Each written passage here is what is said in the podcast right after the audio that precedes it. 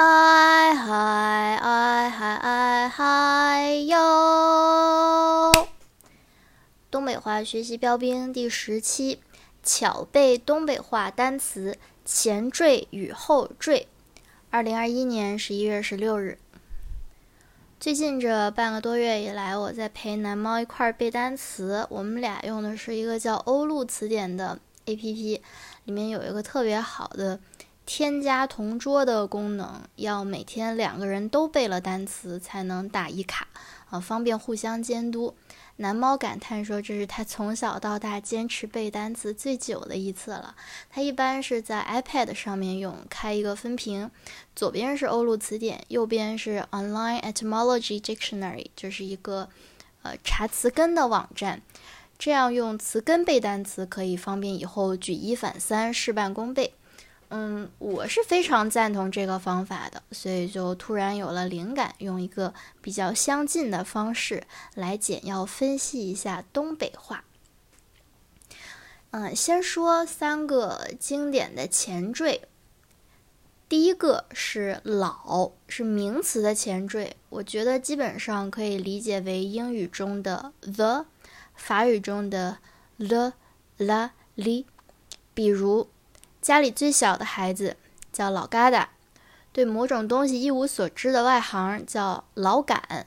乌鸦叫老娃子，母鸡叫老豹子，麻雀叫老家贼，落在最后的人叫老木耳，老实巴交不爱讲话的人叫老蔫儿，主意正不听劝的人叫老猪腰子，对妇女的蔑称是老娘们儿，对农村人的蔑称是老倒子啊，诸如此类。不难发现这个老字的适用范围非常广，思想感情既可以表示褒义，又可以表示贬义。唯一一个要注意的地方是，如果这个老字是以老什么什么了形式出现，比如这姑娘长得老好看了，那么它就不应该作为一个名词的前缀理解，它在这个结构里就是一个独立的字，起着程度副词的功用。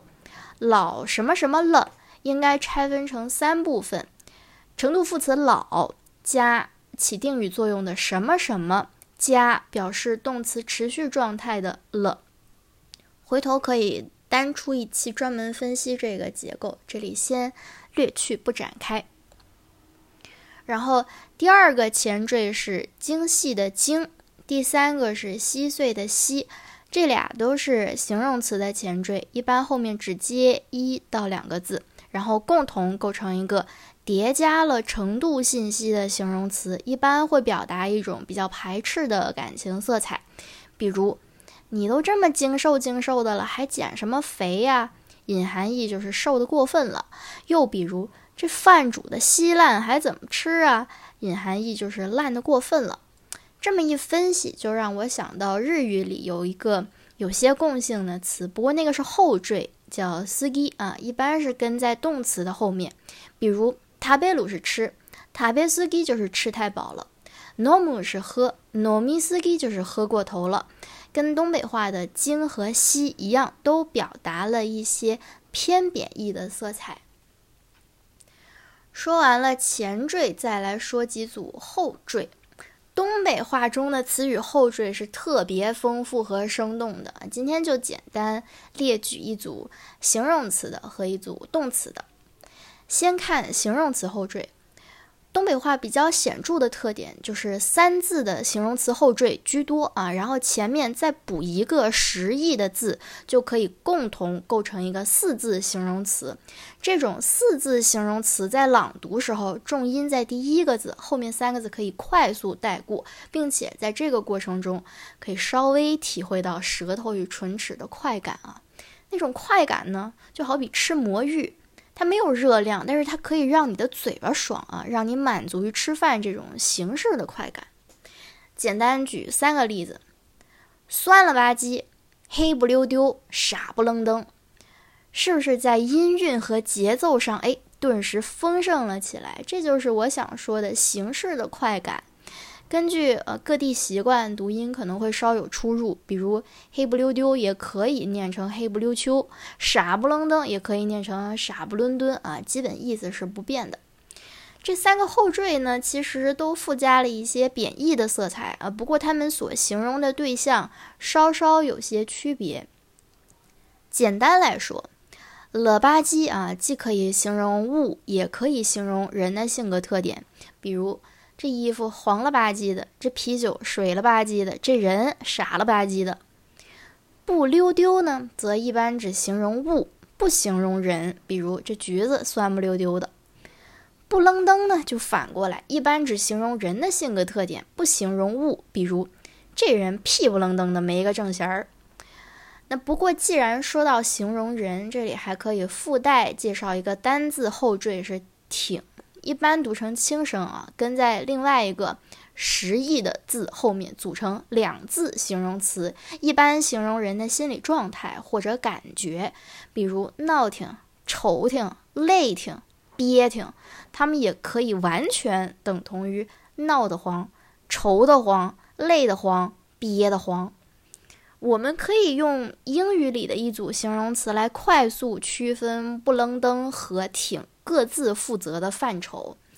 这组词呢，就是 nauseous 和 nauseated。nauseous 是令人反胃的，是外界感受到的属性，也就是不愣登的形容范畴。而 nauseated 是想呕吐的，是人内部的一种状态或者感觉，也就是挺的形容范畴。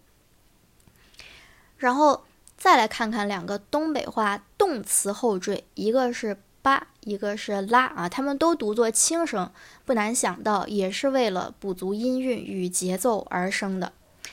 吧其实是一个万能后缀，它不仅可以构成动词，还可以构成名词、形容词，但是它一般构成名词之后，就是普通话里常用的名词了，比如嘴巴、哑巴、尾巴、锅巴啊，这里就不把它们作为东北话分析了。而至于构成构成形容词的部分，呃，实际上在句子的应用中，似乎还是扮演谓语成分居多，所以这里就一并合入动词的部分来讲。这种以吧结尾的动词，一般可以给人带来一种轻微的就不费力的感觉。然后，因为东北人喜欢说四字词嘛，所以会将这种以吧结尾的动词叠加一遍使用，比如这萝卜随便切吧切吧就能下锅炒了，这小糖人捏吧捏吧就做好了。需要注意的是啊，当它构成的是形容词的时候，呃，就不能用这个叠加的方式使用，比如这仙人掌已经干巴了，这花儿已经蔫巴了，一般都是后面跟一个了表示状态。以啦结尾的动词和以吧结尾的动词有相当多的共性，都可以展现这种轻飘飘的感觉，往往都是叠加一遍使用。比如你把这饺子馅儿和了和了，它还有两个变体，都是以声母了开头，要么读成扔，要么读成喽，比如和了、和冷、和喽，没有本质上的区别。好的，以上就是本期的全部内容。呃，前缀部分讲了名词前缀老、形容词前缀京、西；后缀部分讲了形容词后缀了吧唧、不溜丢、不愣登、挺，还有动词后缀吧、啦。那么本期就到此结束，这里是东北话学习标兵，一档研究东北话以及东北文化的播客。如无意外，每周会更新一次。谢谢你的收听。